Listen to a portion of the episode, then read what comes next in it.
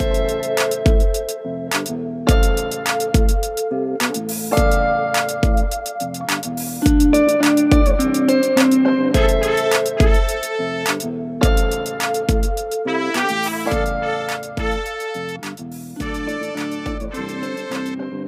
to another episode of the Eagles Water Cooler Podcast. I'm joined tonight by Mike and Andrew, and we are going to discuss the Eagles' loss to the Los Angeles Rams, 37 to 19. The Eagles falling to 0 and 2. Ugh, just rough. Uh, That's that's the only description I can give for Sunday's game. Not fun at all, just a rough experience. So I'm going to throw it to both of you first to just react overall to not so much the state of things in general, but we will get to that more so this game and the feeling of watching this game on Sunday and seeing and not seeing what the Eagles are doing out there. Andrew. Yeah, another uh, another crappy week here. Um, I'm flummoxed. I don't know how else to describe it. I'm flummoxed. Uh, I, I'm confused as to why Carson seemingly regressed now. Um, I, I don't understand why we brought in these um, secondary pieces, yet we're getting torched for, you know, 300 plus yards passing a game. Um, it, I, it's frustrating. Um, you know, I think on Sunday uh, the, the Rams had a good game plan. I think Goff played well, um, so you can give him credit there. But uh, besides a little bit of momentum uh, for you know a couple minutes where it seemed like we were we were actually going to compete this game. You know it was just another uh, another game of underperforming um, across the board maybe except for the offensive line uh, you know and we'll get into them later i'm sure but just uh, it's getting disheartening. And i know it's early and you know shouldn't think that the world is crashing down but we're eagles fans so we have to react like this. Mike how are you feeling after uh, that loss to the rams Yeah, it was a it was a tough game. We wanted a bounce back game after a really poor, slow second half against the Redskins. Um, you know, we start out with the football. Great to see Sanders back in there. Um, that fumble, big momentum swinger uh, right at the beginning of the game. You know that that was kind of tough, and the Rams capitalized turnovers. We we can't allow these turnovers to keep happening. Um, on offense. And the game from there just seemed to get wildly out of control. Um, defense was incapable of stopping the Rams. The Rams basically had free will to do whatever they want. There was mass confusion, it seemed like. Um, I, I saw an Eagles player said they didn't do anything they didn't expect, but they couldn't stop them. Like if if it was what they were seeing, they didn't have a strategy to stop it from happening. Um, and then just a, a lot of key big uh, momentum swings. Uh, Wentz, you know, I didn't think Doug needed to go for it on a two point conversion early in that game. Just just kick the field goal, make it 21-10. Don't lose the momentum you have there. Um, you know, I thought I thought the defense finally stepped up. They started making some some stops. Uh, huge punt fumble recovery um, momentum swinger. Carson, don't force the ball down the field on, on first and first and ten. Um, interception to Whiteside is massively dis- disappointing, and we just couldn't recover from there. Um, yeah, a lot going on. I think blame is going all around, um, and I guess the question is, can they right the ship? Um, are these things fixable?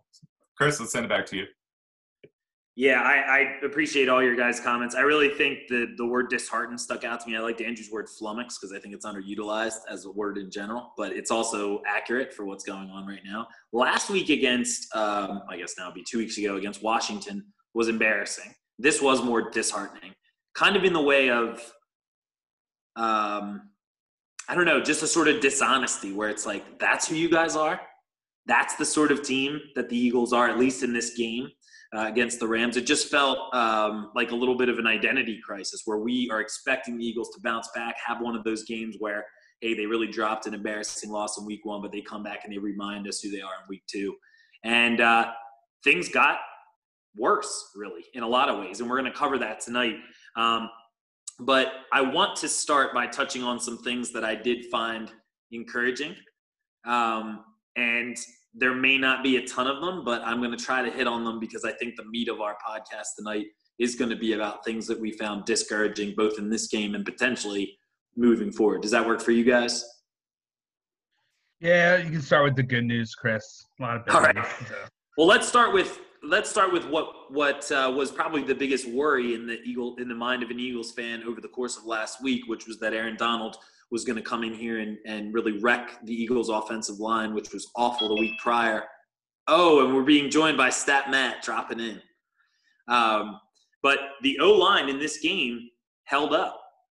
Um, they held Aaron Donald. I misspoke on our last podcast and said that he had had uh, four tackles and one sack against the Eagles. He's never registered a sack against the Eagles. Actually, heard that he's registered registered a sack against every other NFL team uh, except for the Eagles. I'm not sure if that one is true. We might have to flip to Stat Matt for that once he's ready to go. But it was nice to see the O line hold up the way that they did. Uh, Lane Johnson making his return and obviously playing well, let up no pressures, had a really, really high rating um, per PFF. But in addition to that, Isaac Seumalo gets hurt. Uh, I believe it was in the second half and is replaced by Matt Pryor. And it seemed pretty seamless from an offensive line perspective. Carson Wentz was kept clean. Uh, so I think we can we can take that as an encouraging sign uh, in a week that had a lot of discouraging things going on. Stat Matt, how are you? Good. Happy to join.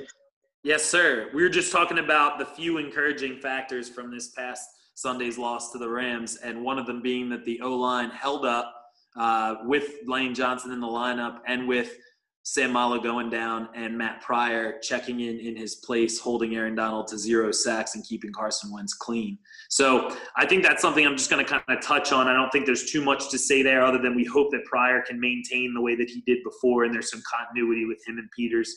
Uh, Andrew, do you have a point on the O line?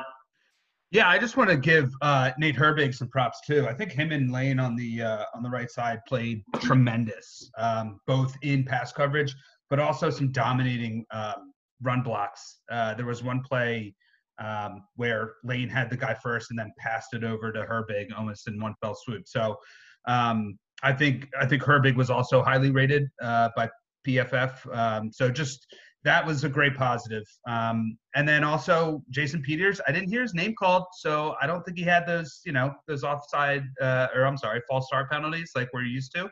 Um, so kind of got to give him some credit as well.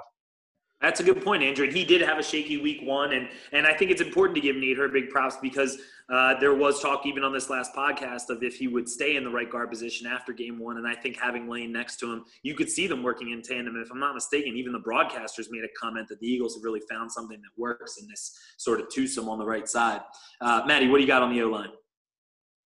Yeah, Chris, want to piggyback off uh, Matt Pryor's play. Uh, this guy had a awful camp, absolutely awful camp uh, dropped in the depth chart, and you know they called on him, and yeah, I think he did step up, uh, especially against Aaron Donald, as you mentioned, uh, zero sacks for him. Um, guys, Matt Pryor is 6'7", 338. He's a big body, so if he can continue to play and be consistent on the offensive line, we may be okay. Chris.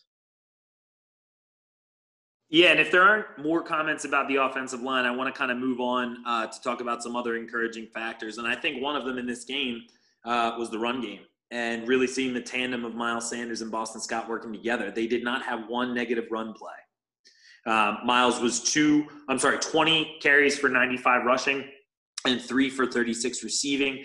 Boston was four for 19 rushing and three for 24 receiving. Uh, just a really nice tandem. There was a middle point in the game there, I think, when the Eagles still had a shot, uh, where you could see the benefit of Carson, you know, making a short pass, then switching to the run game, and the defense having to adjust to that threat.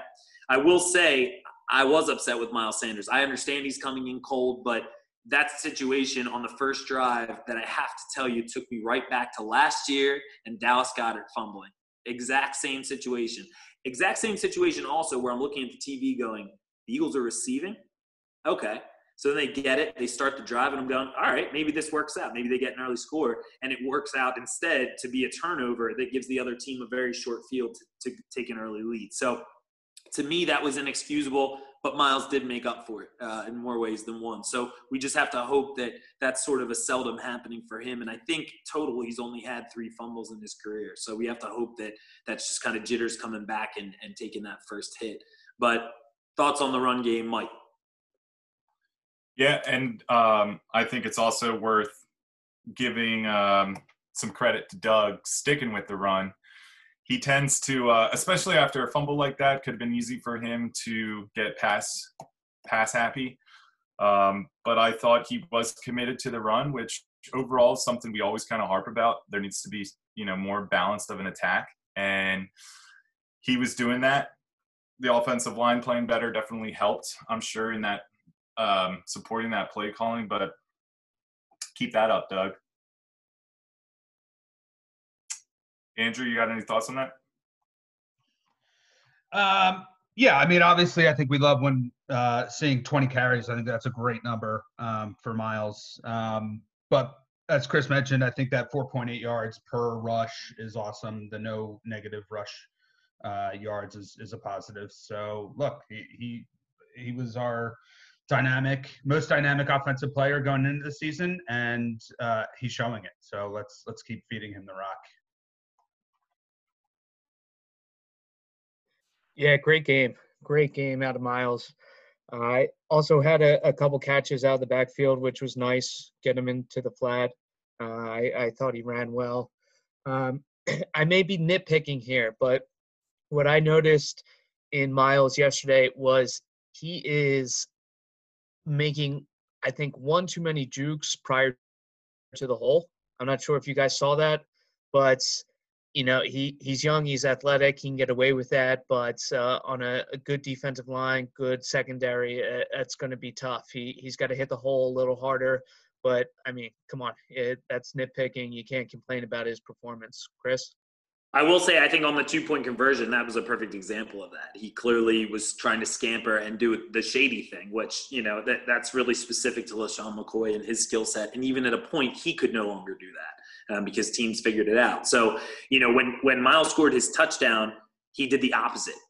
He just sort of track, you know, took off like he was on a track, um, you know, running a relay or something like that, and just came right up the middle behind the line, right into the huge hole.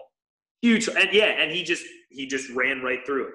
Um, and I, I, agree with Matt. I'm seeing some of that hesitation. I'm also hoping, along with the fumbles, that that's something that he's able to shake. And I did see other examples in the game where he did just hit the hole and run hard.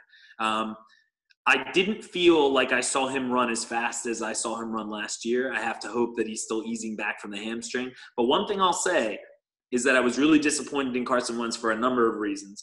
But one in particular was I rarely see him lead a receiver into a catch. And Miles, when he runs those wheels, that's one of the few times that you see that they have that play, you know, seemingly down, especially on, um, I guess it would be the left side of the field. But let's move on. yeah, go ahead. Jump in there too to piggyback on that. Carson threw the ball up. We could have lost Goedert for the season over that high ball over the middle. Goedert jumped up high. That's a dangerous little play there. He's got to watch out for that. But uh, yeah, I'm sure we're going to get some inaccuracy on Carson, but that that stuck out. Yeah, we'll definitely talk about Carson's inaccuracy, and, and that's a good segue because he also almost got Jalen Reagor, the Eagles' uh, first round uh, wide receiver draft pick. Um, almost got him killed uh, on one play in the red zone where Reagor was not able to come down with the ball. But I'm bringing up Reagor uh, because he's an encouraging factor to me. He was four for 41 on the day. He absolutely got rocked on that play and came back. Uh, he's clearly a tough kid. He comes to play. He's a presence on the field. I notice him when he's on the field.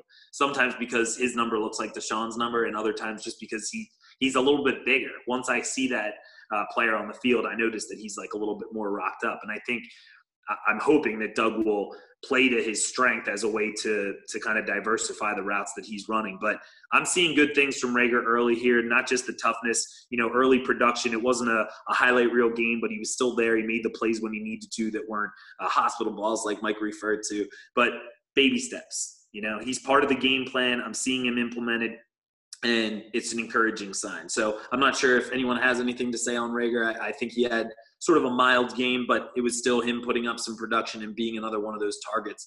My next point was to say that when the Eagles' offense really looked best to me is when they were running tempo, uh, implementing the run game, like splicing it in, throwing to the tight ends, and throwing to Jalen Reagor. Those those that combination of plays uh, seemed to really work for them when they were playing at their best. Um, so I, you know, maybe that changes week to week. Obviously, game planning is what it is, but I think those are going to be the features of this offense. And we saw the run game working. Um, the tight end play, I think, was you know just just okay, and some of that was was Carson's inaccuracy, which we'll touch on. Uh, but I do think Reagor can be a, a, weapon for the offense. Let's talk about the other Jalen for a second, Jalen Hurts, who made his first appearance in this game as the quarterback too. Thoughts on the use of Jalen Hurts in this game, Matt? Insignificant. Didn't didn't make a difference having him in or having him out. Uh, they brought him in for a little razzle dazzle. That's about it, Chris. And what it went for, I think a five yard pass, like a tight end pop pass. Uh, that's the only thing I can recall of him being in the game. He was insignificant. Andrew. I would say it was uh, less razzle dazzle and more just general decoy. Um, but hey, I actually loved it. Get him in there. You know, it's a small baby step. Um, obviously, it's still not justifying the second round pick. I don't know if it ever will. So uh, let's let's not look at that. Let's look at he was inactive for week one. He's active and gets on the field week two. You know what what's in store for week three? Hopefully more more plays with him involved. Michael. Um, I think Andrew hit it. I think he was just in there to be a decoy. um, and you know, I, I guess that that served its purpose. Good to get him in the mix. The first time Hurt stepped on the field on Sunday, I saw Jalen Ramsey and Aaron Donald point to him. So to me, he caused immediate recognition on the part of the defense at a point where the Eagles' offense was really stale.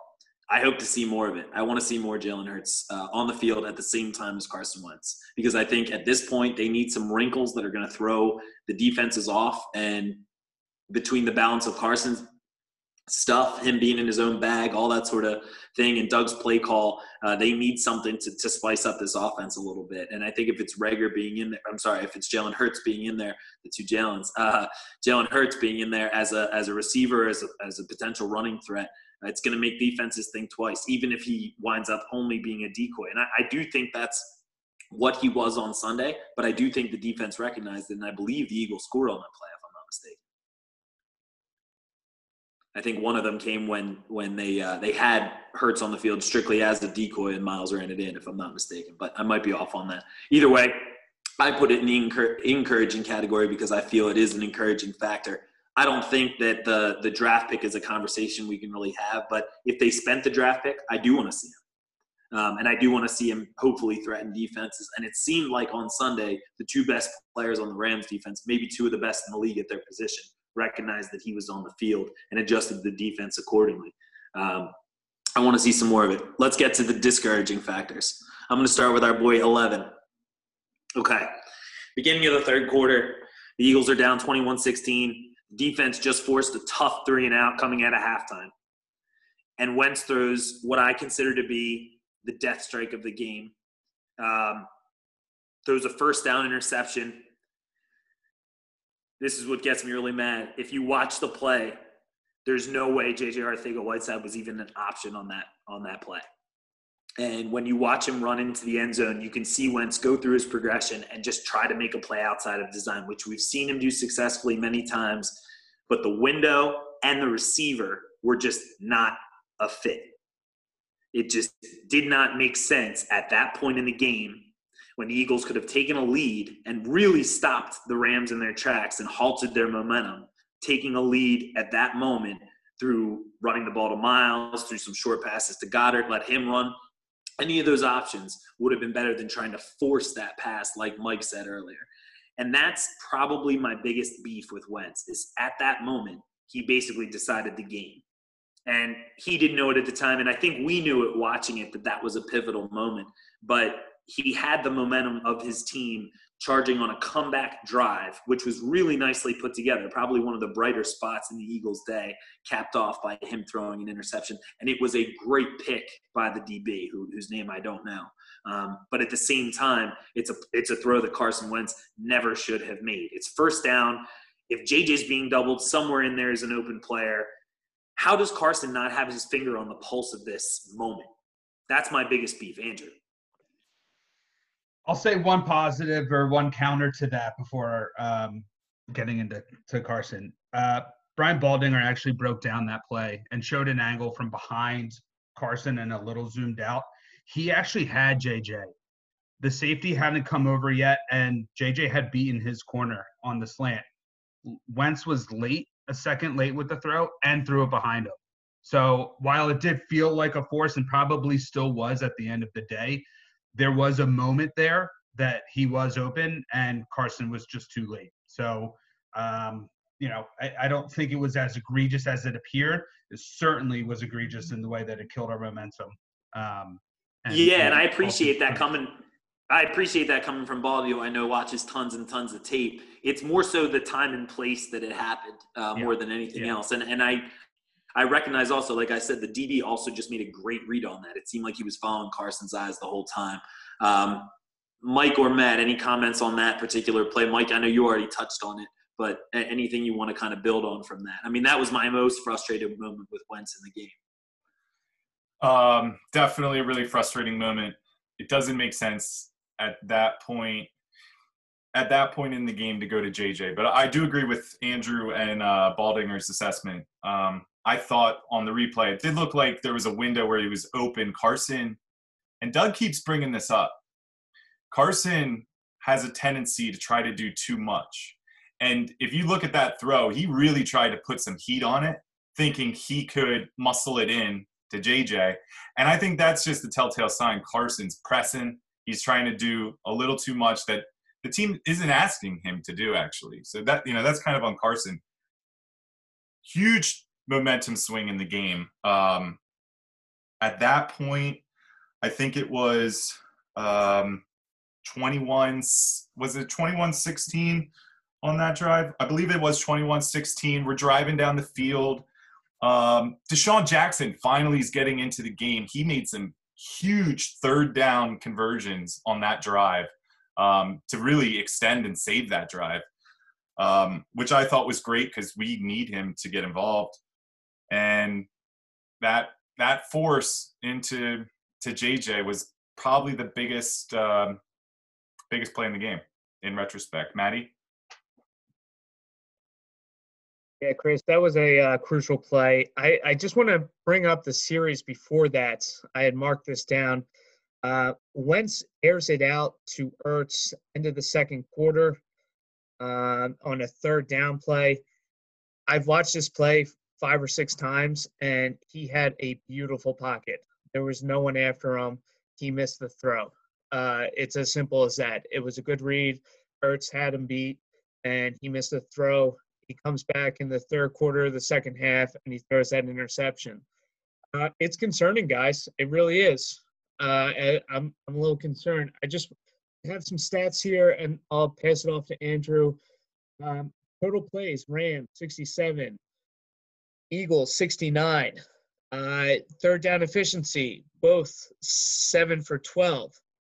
Uh, fumbles lost, one for one. Uh, it, it was a very e- uh, even game, but the stat that sticks out is interceptions. Rams zero, Eagles two. Andrew? Yeah, it's a good segue. I wanted to get into some additional stats, um, specifically about Carson. Um, and these are these are just brutal. So 64 points for quarterback rating, second to last in the league. He's got four interceptions, tied for the most. Uh, six yards per pass, that's bottom five. Uh, 58% completion percentage, uh, 29th overall. 4.4 air yards per attempt, bottom. I mean, what else do we have here? 20 off target throws this season, most by far in the league he is underperforming on a level that you know for a five year player with uh, and granted the injuries are you know you can say they're a factor, but this regression is is tough to watch, and frankly, it's a little unacceptable right now for someone that just got paid and is supposed to be the franchise quarterback. It is it is that play was frustrating. His play this season is devastating. Chris. Yeah, and unacceptable is the word that Doug used when he was asked again about it, about the throw. He said it's absolutely unacceptable. You know what, Carson? Like you want to you want to throw passes like that, uh, you better be accurate, and you haven't been accurate. So what makes you think you can wedge a ball in that way? We saw Carson last year throw a beautiful pass to Miles Sanders in the back of the end zone that very few quarterbacks can throw. We haven't seen Carson be accurate this year. You want to make plays outside of design. You want to think for yourself and, and go off of the play. You better be deadly accurate. And he's been far from that this year. His inaccuracy, I think, has been one of the things that cost, cost the Eagles both of these wins. There's been multiple times where the Eagles have some momentum and Carson just sails the ball. Uh, as somebody said in one of our other podcasts, McNabb used to worm burn and Carson just throws it over people's heads. It's, it's such a momentum killer. And a lot of times, like Matt said, uh, in this past game, not so much in the Washington game, but in this past game, Carson had a clean pocket. He had opportunities to hit people and just didn't. Mike, I think you had a point. And then we'll go to Andrew. Go ahead, Mike. Um, yeah, I let's let's feel free to stay on Wentz for a second, but at the same time, you know, Wentz is in his fourth year now. He's in his fifth year. Doug's in his fifth as well, or Doug's also in his fifth. As much as we're, we're to lay it on Carson, this has to also come back on Doug. Um, he's the one that's working with this guy, developing this guy. And his press conference answer about Carson's play, um, I think he said back to the reporter, you know, that's a good question. Why why he's regre- regressing? And my thought on that was, Doug, you need to have an an- a better answer for that. You're his coach. Um, you know, this falls on you too. So I guess we can we can keep talking about uh, Wentz, but maybe maybe we mix the Doug into this. Um, Andrew, let's go to you first, and then Matt. Yeah, let me let me just close out the one uh, stat I had on on Carson when I said he had 20 off target throws. 15 of those off target throws were uh, were in um, what were considered clean pockets, right? So protection was good. He had time to throw, and he just missed it. So um, yeah, let's let's move on to Doug, unless anybody else wants to jump in there with with Carson. Yeah, just last point, Andrew. Uh, the guy was sacked eight times last week. He's sacked zero times this week, and we see a, a similar performance. Uh, but moving on to Doug, I, come on, we, we got to talk about the two point conversion. Uh, that just did not make sense. Can someone please try to explain it to me? Because I'm still scratching my head as to why, in that situation, uh, you go for two. Anyone? Yeah, not unlike the Carson thing. I'm just going to say, not unlike the Carson thing. Again, time and place. There's a time in that game you're going to have to go for a two point conversion playing from behind. But I, I, really feel as though he did not have his finger on the pulse of the moment to say, this is not the time to do it.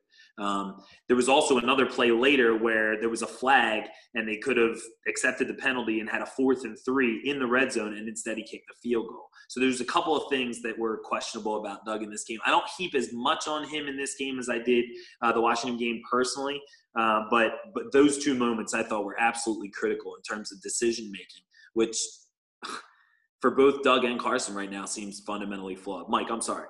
Yeah, no, uh, the two point conversion makes absolutely no sense at that point in the game. Um, you know, we needed we needed to turn the momentum around, and, and we just finally looked like we could do something on offense.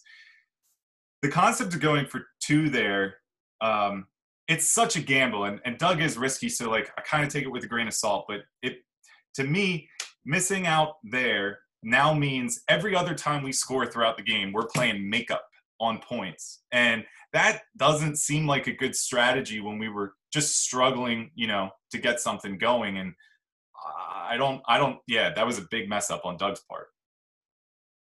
It was another momentum killer. And the two guys responsible for maintaining and sparking our momentum, the coach and the quarterback, don't seem to have a real read on when to make the calls. Uh, and it's, it's just really unnerving. So, um, I don't know if there's more we want to say about Doug because I got to get to the defense uh, on this podcast. All right, so Jim Schwartz got absolutely worked on almost every drive uh, in this past Sunday's game against the Rams. I felt like he got completely pants by Sean McVay. Um, the D line was mostly unproductive. Their their most impressive stat was they com- combined as a whole defense, not just the D line. The whole defense had five and a half tackles for loss um, the D line was extremely unproductive in terms of stats and disruption of, of Jared Goff. Uh, BG has one sack. I mean, Brandon Graham had a good year last year, kind of surprisingly after being signed, but he's not the guy who's going to compile stats. Um, you know, we, we need Fletcher Cox to have a big game. When's the last time you saw Fletcher Cox have a really big game? It's been a really long time. I, have been kind of like thinking about this for a while, and I, I don't think it's true in, in terms of injury. But to me, Fletcher Cox commands a lot more respect, but the contract that he got and the production that we haven't seen feels Ryan Howardish to me. I know that I'm bridging a gap there, but it feels that way in terms of like, yeah, you were given this money based on this potential, and we kind of saw it, but we haven't really seen it. I can't remember the last time Fletcher Cox had a really big game where I thought he's making impact plays constantly. I mean, Maddie said on the last podcast that he projected Fletcher to have two and a half sacks in this game. I don't even know when the last time that was. I, I, seriously, I can't even tell you the last time Fletcher Cox had that kind of a day. And I know his position is such that it doesn't always show up in the stat sheet, but we haven't seen anything from him, Javon Hargrave, who made his start in this game, his first start as an Eagle, or Malik Jackson. We haven't seen any production from that middle part of the D line, which really was supposed to be our strength. Maddie. Uh, Chris, I'm my shoe today. Uh, two and a half was very ambitious. I thought so. Uh, may not have two and a half all season the way he's playing. I, I do agree with you. I have um, three uh, solo tackles and one assist is what I'm seeing here. Um, I, I will play devil's advocate because I did see a play. Um, it was Higbee's last touchdown, if you guys recall the play before that, uh, the running back Henderson uh, had a huge run for 30 plus yards, and that set up the Higbee touchdown. Uh, I went over the tape, and uh, Cox was not out there, and it was kind of a run up the middle. He found a hole, and he was able to scamper for 30 plus. Uh, I saw Hargraves, Graham, Malik Jackson, and Barnett. So I don't know. Uh, coulda, woulda, shoulda. Maybe uh, not having him on the field that play sets up the Higbee touchdown. But Chris, I couldn't agree more. Oh, based on the money, we need more out of this guy. Chris? Yeah, and honestly, uh, you know, not just um, to get a little bit more specific, I really and I know it's his first game back after injury, but I've really been disappointed in Derek Barnett. As the 14th overall pick, I've expected to see so much more from him. I hear so much hype about him, but I don't see a whole lot of production from him. Um, this is my this is my first of three Howie beefs that we may get to tonight, or maybe spread over the other podcasts. But selected 14th overall, Derek Barnett has had 14 sacks over three years of play. Um, he's had 23 tackles for loss, 50 quarterback hits. He's had a slew of injuries so far as a young player. Um, this is a troubling presence on the defensive line, a player I expected to have a lot more of an impact, um, and a player who could have stood to, to make a big impact in a game like Sunday and pretty much didn't show up. Uh, I think he recorded two tackles on Sunday, is, is the stat line for Derek Barnett. So I've just been disappointed there, and I think you know that speaks to the the edges. But as far as the interior, I, I need to see more from those guys: Fletcher Cox, Malik Jackson, Javon Hargrave. Okay, Next, Howie Beef, and next kind of segue into the defense. The linebackers, abominable this weekend. Abominable. Just horrible. Um, the Eagles don't have an identity in terms of linebacker. They don't have a player. They tell us it's Nate Gary or Nate Jerry or whatever his name is, but he's trailing uh, Higbee by you know 10 yards on that one touchdown. Looks out of place. This is a guy who's setting up our defense and making calls. I mean, there's just no presence. This is a team that had players like Jeremiah Trotter, that had a Jordan Hicks, a player I really liked who was injured a lot, but clearly had the talent. They don't have that kind of talent at the position. Um, they don't seem to want to play uh, their what is it fifth round draft pick, uh, who is a linebacker from Temple, and their third round draft pick, uh, who's a linebacker from Colorado, Davion Taylor.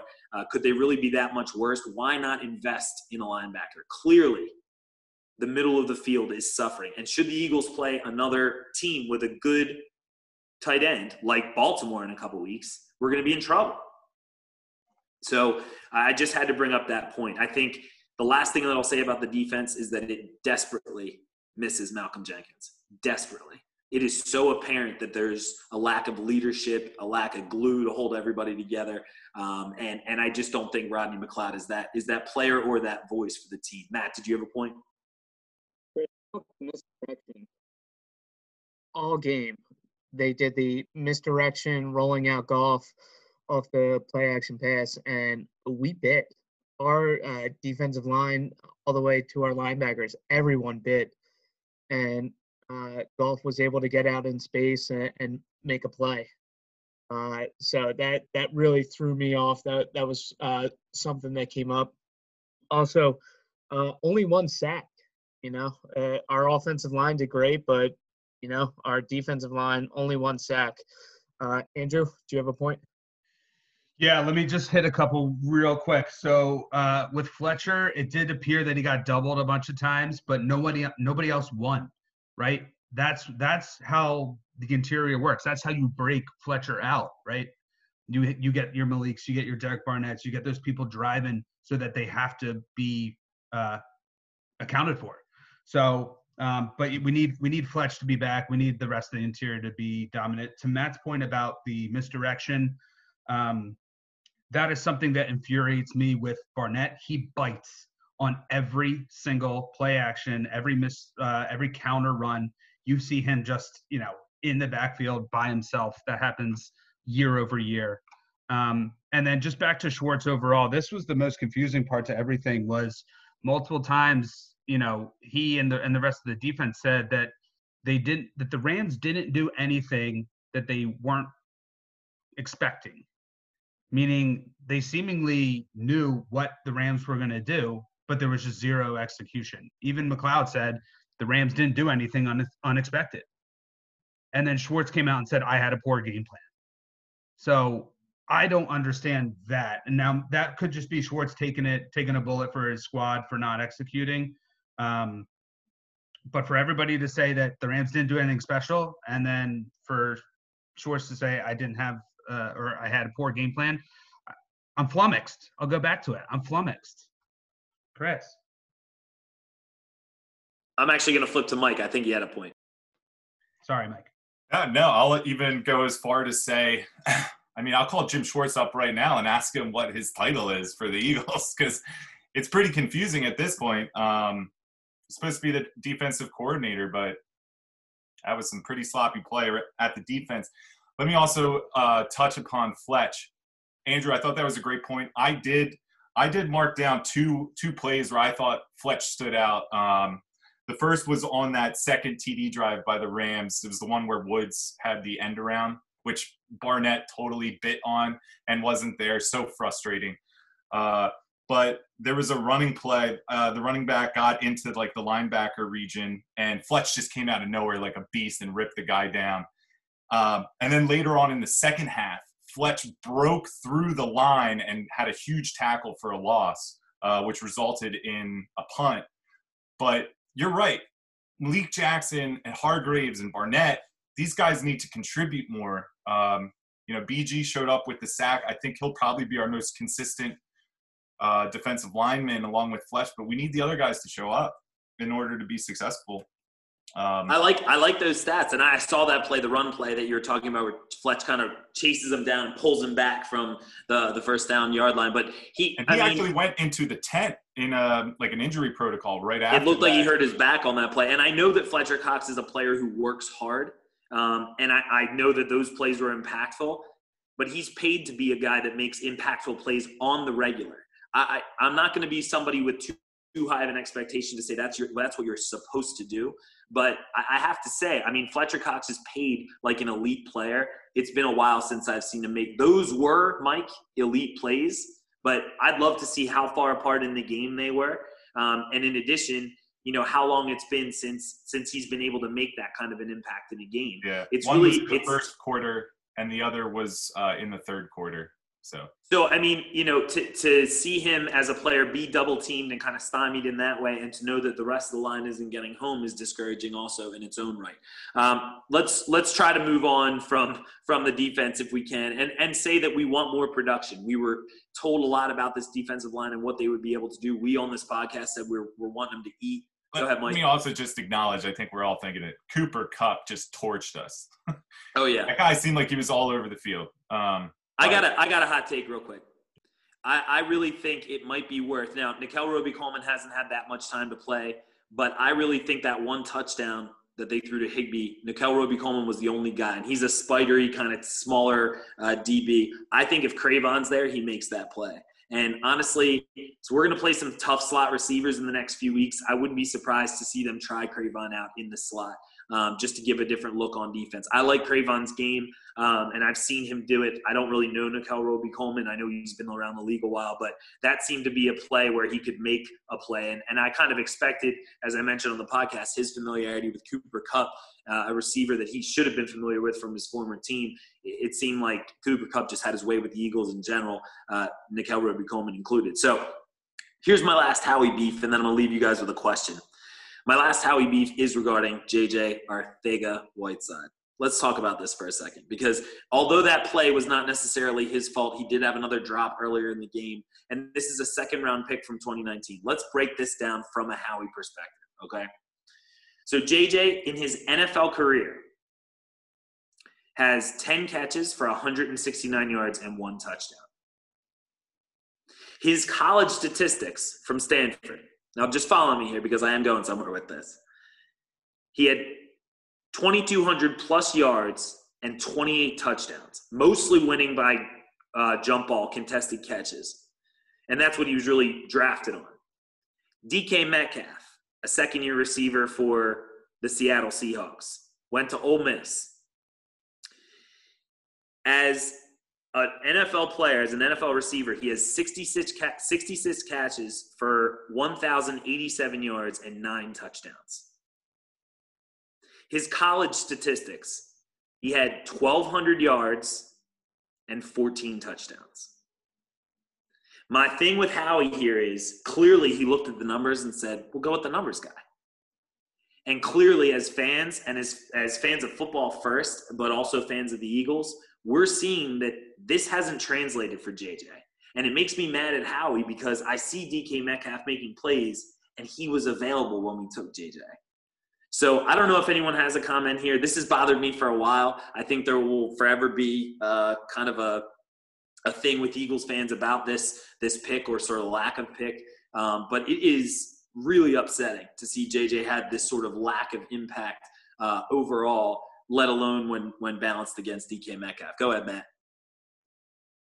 Uh, Chris, can you say Nelson Agholor 2.0? I mean, uh, once again, Howie misses out on a, uh, a wide receiver draft pick. Um, it, it's it's ridiculous. I agree with you. Uh, he should have had that catch. Um, I may give him the interception, but there's there's been no production from this guy. Uh, he went too high. I wanted uh, DK Metcalf in the draft, uh, but even if uh, I'm going down the line here, there was tons of other wide receivers that have at least contributed to their team. This guy has not. Mike or Andrew? Yeah, I think comparing him to Nelson Agholor um, was a compliment. I would compare him to Mack Hollins as just equally irrelevant and yet another miss from Howie. Um, again, this is what it's going to be. I mean, that was a pretty stacked um, wide receiver class. You missed out on McLaurin. Uh, I think Deebo Samuel. Uh, AJ Brown was in the mix there. Of course, uh, Mecole Hardman, Even Diontae Johnson. Darius Slayton, who has uh, had some production for the Giants. yeah, but all these guys, all these guys that I listed, Preston Williams, went undrafted, he's contributing. So like, why can't we find these guys? Why is finding a wide receiver that can contribute such an issue? Um, I don't have the answer, but it will be a a haunting uh, theme that I feel will will continue to to plague Howie and, and the Eagles. Mike, your thoughts here? Well, let me haunt your dreams a little more there, uh, Andrew. I saw a uh, I saw a article. I, I was looking for it right now. I can't remember who wrote it, but apparently the Eagles are big on JJ's development in the offseason. Um, and actually, the first game against the Redskins, that first touchdown throw to Ertz, that play was um, called intended for JJ. Uh, it wasn't there with JJ, so they went to Ertz. But in the article I was reading, that the team, you know, is supporting JJ. He's going to get his eventually. Uh, was the point of the article. Um, so that just shows you kind of the faith that the Eagles have in him. The question I think becomes how long do they keep with that before they rip the cord out if he never produces? Chris? That's a great point, and I think you know you have to know when to say when, and the Eagles have had to do that in other ways recently, um, and, and maybe that is something they they choose to do with JJ. Maybe he does all of a sudden all of a sudden show up, but I just think it's staggering to look at the numbers and kind of trace the recruiting or the scouting logic of looking at the numbers from college, seeing what DK Metcalf did do and didn't do, seeing what JJ Arcega-Whiteside in a lesser conference did and just going with the higher numbers. And when you watch DK Metcalf, you say that's a dominant player that defenses respect. And when you watch JJ Arcega-Whiteside, I'm not sure what you're watching. We haven't really seen anything that tells me who he is yet. And to that end, you know, the receiving core in general has had sort of a lack of identity. And this is going to be a bigger theme, but what is going on with DeSean Jackson? What is what is happening with this player who was brought back in to sort of have a homecoming to Philadelphia, had one explosive game in two, 2019 um, as a you know a one-off, and then disappeared for the rest of the year with an injury. I mean, to me this year it's been so spotty. I know the team talks about you know watching his snap count and things like that, but it, it seems very bizarre the way that they're using him. His relationship with the team, his presence when he shows up, it's it's just kind of strange. It doesn't seem uh, quite right to me. It seems like they either aren't sure quite what to do with him or you know things are going wrong and they say well let's get DeSean going and then they do but then they go away from him it's just really kind of hard to figure uh, from watching from far away because when DeSean was here the first time he had one job um, and that you know has we were told morphed into him having other potential but we just really haven't seen it uh, does anybody have any thoughts on on DeSean? and I mean I find myself going where is he a lot of the time when when we're watching Mike what do you got Yeah, um, I think the Eagles are a little scared right now about utilizing DeSean because of what happened last year. They're worried about the injury, um, another one taking him out, and the impact that would have the rest of the season.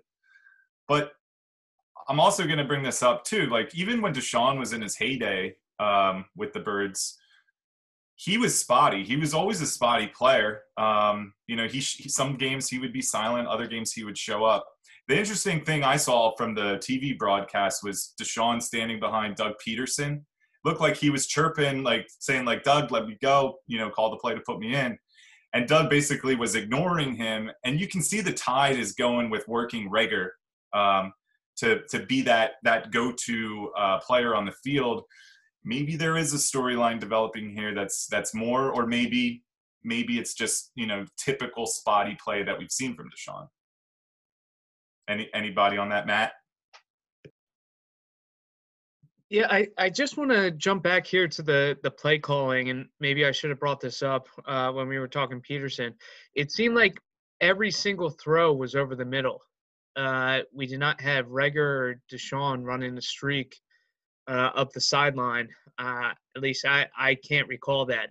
Uh, so pause. Hold on one second, Matt. Sure. Hold on one second. I meant to bring this point up earlier. There was a great play that the Eagles never went back to, where Jalen Reagor was on the right side toward the close, I guess, uh, toward the TV side of the the field, and went into motion uh, into the backfield into a jet motion, and the Eagles faked a handoff to Miles Sanders and then threw it to Reagor, kind of running faking the jet motion and just running down the left sideline. I thought that was a dynamite play that happened and was great, and I think was like 14 or 15 yards, and then never happened again.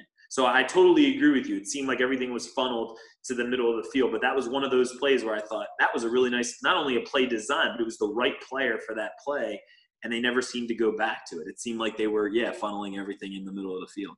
Great point, Chris. Yeah, it, everything was over the middle. Uh, nothing down the sidelines besides the the one play that you said had success. So I, I don't know what changed in Pederson's game plan, but that's DeSean Jackson's mo, and that should be Reagor's mo going forward as well. They're two speedsters. Um, send them loose, and yet everything seemed to come over the middle. Andrew. Yeah, um, obviously, I think we want him more involved. Um, I think the route running needs to be a little bit better, or give him the opportunity to to catch those passes in the flat, inside slants, um, rather than just trying to get him to break away and and be a deep threat. Um, I think that that might fall back on Doug then. What do you think about Djax, Andrew? Djax? Yeah, that's what I mean. I want to see him more. I, I want to see him more involved in the offense, like we all do. But um, let's give him some different routes. I think there were a couple where he, you know, did a kind of that Connor uh, um, coop, like an over route. Yeah, where you kind of just broke off for, right from the line. Um, maybe he doesn't have that. I'm just going to go vertical the whole day um, type of breakaway speed anymore, and that's clearly not the style of offense that's working right now. So let's get him involved with some short passes. Well, and I think this brings up a bigger question of, you know, DeSean is supposed to be the veteran wide receiver, maybe the wide receiver one, depending on the the play call. But I mean, there's a, a sort of lack of identity, not just in the wide receiver room, but that sort of spans across this team. What is this team's identity? I know what the 2017 Eagles identity was. Uh, I know what the 2018 Eagles identity was. I figured out by the end of the year what the 2019 uh, Eagles were, but I just I, I can't figure out who they are this year. And I don't know if you guys are dealing with that same frustration, um, but it seems to me that they also don't know. And that might be the most troubling factor from both uh, the first game against Washington and this most recent loss uh, to the Rams as the Eagles go 0 2. Now, Matt brought up something early in the day in a text thread that we have amongst us that in 2007, the Eagles started 0 2 and went on to a 12 and 4 season. Um, that seems like such a far cry right now from the play that we've seen. The only thing that I can hope, if that winds up being true, is that the Eagles have needed a lot of time to implement some of the new players, some of the new coaches, and really get the kinks worked out. But my biggest concern, and I think we can all kind of carry this after this game, is Wentz and what he will do moving forward. Can he right the ship? Can he right himself? Can he get accurate? Can he start making some of these throws? Uh, can he get some sort of a rhythm going? Uh, with the offense to where we say they have an identity because I do think in this game they they showed glimpses of it. They just couldn't find their way there. Uh, so with that, I think we'll call it for tonight. Uh, the podcast will be back on Thursday, hopefully to preview the game against the Bengals. Uh, Joe Burrow and the Bengals will be coming and looking for their first win, also an 0 2 team. And I thought about this today the way that we look at the Bengals. I wonder if they look at the Eagles like that, uh, despite the fact that they'll be coming into Philadelphia. Um, Joe Burrow being the number one pick in the 2020 draft. So, should be uh, an interesting preview pod. Um, things are bleak right now. We got to hope they get better. When we started the pod, it was to celebrate wins, but it's also to vent about just horrible losses like this past Sunday. So let's hope for a lot less of that and some more W's moving forward. So uh, it's hard to say it, but go birds. Go birds. Go birds. And Elliott with the lucky doink, typical. Go lucky birds. doink. Go birds.